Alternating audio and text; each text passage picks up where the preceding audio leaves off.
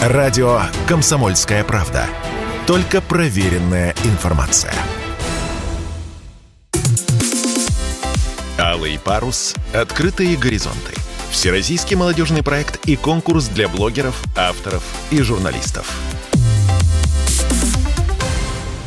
Это финальный марафон проекта «Алый парус. Открытые горизонты». Сегодня мы расскажем вам о церемонии награждения, которая прошла в четверг на пароходе «Редисон Ройл». Это была прогулка по Москве-реке в компании участников проекта, музыкантов, молодых, звездных, наших судей и тех, кто наш проект поддержал. Мы расскажем о том, кто получил главные награды, и обсудим конкурсы работы участников с нашими спикерами. Один из них совершенно невероятный собеседник. Прежде чем назвать его имя, расскажем вам, а, что это, конечно, за удивительный человек. В качестве военного корреспондента он прошел семь войн объездил все фронты югославских войн и все соседние страны. Работал под натовскими бомбардировками в Боснии и в Косове. Вел интервью с президентами СССР и России Горбачевым, Ельцином, Путиным. В их числе и самое первое интервью Путина после назначения исполняющим обязанности президента Российской Федерации. Собеседниками нашего сегодняшнего гостя, в разное время становились видные фигуры мировой политики. Кандализа Райс, Генри Киссинджер, Хавьер Салана, Шимон Перес, а также э, записывал интервью с президентами Сербии, Черногории, Боснии и Герцеговины, конечно, Македонии и Албании освещал важнейшие события мировой политики, такие как саммит тысячелетия в Нью-Йорке, саммит восьмерки на Окинаве, многие встречи мировых лидеров и российских президентов, объехал больше 80 стран мира, ездил в экстремальные командировки от Северного полюса и дрейфующих полярных станций в Арктике до Антарктиды, где побывал четыре раза. Дорогие друзья, представляем вам председателя Союза журналистов России Владимира Геннадьевича Соловьева. Владимир Геннадьевич, здравствуйте, спасибо, что поддерживаете наш проект и начинающих авторов. Здравствуйте, Владимир Здравствуйте, коллеги, рад вас слышать. Ну, во-первых, как опытнейший журналист и человек, который повидал многое, скажите, пожалуйста, о чем вообще стоит писать? Какие темы достойны оставаться на бумаге и в памяти людей? Вот это самый главный вопрос, когда человек собирается идти в журналисты – его нужно обязательно спросить, а что ты хочешь сказать людям, зачем ты собираешься все вот это проходить, вот этот долгий курс обучения, чтобы что-то потом э, рассказывать аудитории. Э, говорить нужно о том, то, а, что ты знаешь, что ты любишь, что тебя интересует и что важно сейчас для аудитории. Все очень просто. Хочется узнать, каким образом э, на данный момент э, Союз журналистов поддерживает начинающих э, авторов, публицистов. Союз журналистов – это самая большая творческая общественная организация нашей страны, самая активная, действительно. У нас больше 70 тысяч, у нас представительство во всех регионах нашей огромной страны, и мы проводим огромное количество конкурсов по всей стране в том числе и конкурс 10 лучших газет России, итоги которого мы подводим на самом большом в мире журналистском форуме «Вся Россия», который по традиции проходит в Сочи в сентябре, в этом году с 22 по 26 сентября он будет проходить.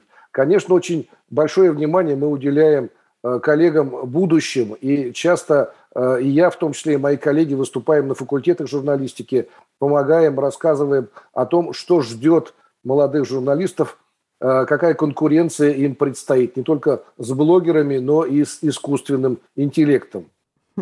А искусственный интеллекту причем, если можно поподробнее? Уже сейчас роботы рассказывают и пишут новости. Уже сейчас искусственный интеллект в неограниченном количестве производит тексты и музыку. Э, скоро это будет уже э, достигать угрожающих размеров. И тогда конкуренция, конечно, с теми, кто пишет, достигнет э, большого высокого уровня. Но я надеюсь, что наша профессия останется, особенно в формате тех, кто работает, что называется, в поле, тех, кто с камерой, с микрофоном находится там, где происходит событие. Вот там искусственному интеллекту нас пока не догнать. А если говорить о тех людях, которые действительно еще успешно конкурируют с искусственным интеллектом в том числе, на ваш взгляд, что должно случиться с человеком, чтобы он стал хорошим автором, хорошим писателем? И правда ли, что человек, который ничего не пережил в жизни и который ничего не осмыслил, не может писать хорошие глубокие тексты? Или это вот может быть такой дар от природы? Скорее всего, это дар от природы научить или заставить человека интересно, красиво писать или талантливо рассказывать. э, что-то на экране практически невозможно. Это либо есть, либо нет. Это можно только развивать. Ну и, конечно, опыт, опыт, который приобретен в жизни, он дает возможность э, эти способности развивать еще сильнее, рассказывать о том, что человек пережил. Вы в 2017 году говорили о том, что Союзу журналистов надо сотрудничать с блогерами. Э, например, Саша Спилберг, дочка вашего хорошего товарища. Вышло ли что-то из этого? И чему вообще журналисты могут научиться у блогеров и блогеры у журналистов? Ну, скорее, блогеры журналистов, потому что есть одно очень простое отличие. Блогеры хотят иметь права журналистов, но не хотят иметь их обязанности. Профессиональные журналисты обязаны отвечать за свои слова – а блогеры, в общем-то, могут говорить все, что им вздумается, и э, только уголовный и гражданский кодекс ограничивают их в том, э, что они могут себе напридумывать и рассказать аудитории. Поэтому есть, конечно, разница между профессиональными журналистами и блогерами. Пока мы блогеров в Союз журналистов не принимаем, но надеюсь, что те блогеры, которые решатся все-таки взять на себя и обязанности профессиональных журналистов, вот с ними мы будем иметь дело. Скажите, пожалуйста, Владимир Геннадьевич, вы вычитывали тексты наших конкурсантов, молодых людей, которые претендовали на главные призы. Что скажете, какое у вас общее мнение сложилось? Как нынче пишет э, молодежь? Какие темы выбирает для освещения? Пишут хорошо и интересно. Вот, э, ну, наверное, в номинации литературно-художественных произведений один из лучших – это Ростислав э, Парцевский с рассказом «Мария». Молодой человек пишет на злобу дня о вчерашних соседях, которые оказались по разные стороны баррикад. При этом пишет с хорошим юмором и с добротой. Э, кроме того, очень неплохо, очень неплох рассказ «Сполохи» Эльвиры э, Миненковой. Хороший слог у нее, написано красиво, чувствуешь внутренний отклик, рассказ притча. В приятную ностальгию окунает рассказ «Бабушкин музей» Надежды Носковой. Каждая строка пропитана теплом, уютом, как будто сам в гостях побывал у бабушки. Э, Все токсично или как российские мыльные оперы пропагандируют нездоровые отношения. Текст автора Полины Золотаревой из Новосибирска. В этой работе она затронула интересную проблематику о трансляции ценностей в современных мелодраматических произведениях, что под собой подразумевает картинка, показанная с экрана телевизора, какие на самом деле разыгрываются жизненные сценарии в этих произведениях. «Судьба человека», работа Азамата Уутеева из Казани.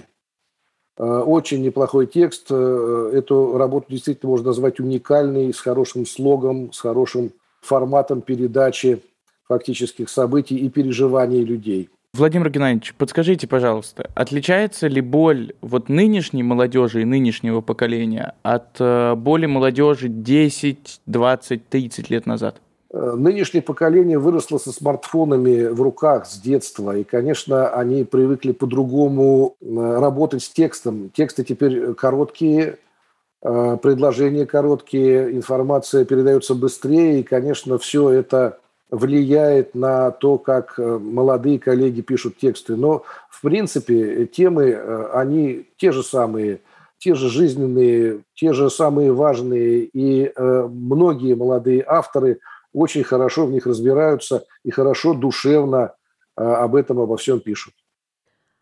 А мнение жюри может не совпадать с вашим мнением. У вас появились какие-то собственные фавориты в нашем конкурсе? Можете какие-то имена назвать? Ну вот самые полюбившиеся. Вот как раз сейчас я перечислил э, тех, э, кто показался мне самым интересным, но посмотрим, э, что решит жюри. Поняла. Э, мы в начале нашей беседы назвали массу событий, участником которых вы были, и, конечно, этот опыт очень объемен. И расскажите, какой из этих опытов вы считаете особенно ценным, и что из этого особенно изменило, повлияло на ваш характер, что было самым страшным, ну и, конечно, какое интервью было самым ярким, с каким спикером? Мы с вами сейчас переживаем очень непростое время, и, конечно, я вспоминаю свою репортерскую юность и свою работу в Югославии, а я больше 10 лет на Балканах проработал, когда там начинались и заканчивались э, одни за другими войны. Э, конечно, это, наверное, самая интересная была работа, которая на всю жизнь оставила отпечаток. И, по сути, для меня вот та страна, которой уже нет, Югославия, это как вторая родина. Я стараюсь там всегда бывать. Я знаю языки, знаю людей. И, конечно, это останется навсегда. Ну, а, понятно, что на войне страшно всем, и не верьте, когда говорят, что не страшно, поэтому нужно решиться, чтобы туда поехать. И я понимаю наших коллег, молодых репортеров, которые сейчас Э, во, во многом блестяще исполняют свой профессиональный долг э, в зоне боевых действий. Ну, а интервью, вы о нем сегодня говорили, наверное, я могу гордиться тем, что однажды один сделал программу «Время», потому что ведущий только поздоровался, потом попрощался. А 40 минут это было интервью с Владимиром Владимировичем Путиным, самое первое его интервью после прихода к власти э, в самом начале 2000 года. Круто. Я не знала просто, что это интервью транслировалось э, в программе «Время» и что заняло весь объем этой э, передачи. Супер. Друзья, это финальный марафон проекта «Алый парус. Открытые горизонты». Мы подводим итоги нашего продолжительного проекта и беседуем сегодня с нашими судьями, победителями. В студии был Владимир Геннадьевич Соловьев, председатель Союза журналистов России. Спасибо вам большое, Владимир Геннадьевич. Спасибо. Счастливо, всего доброго и удачи. Алый парус. Открытые горизонты. Всероссийский проект и конкурс для молодых авторов, журналистов и блогеров. Реализуется при поддержке президентского фонда культурных инициатив.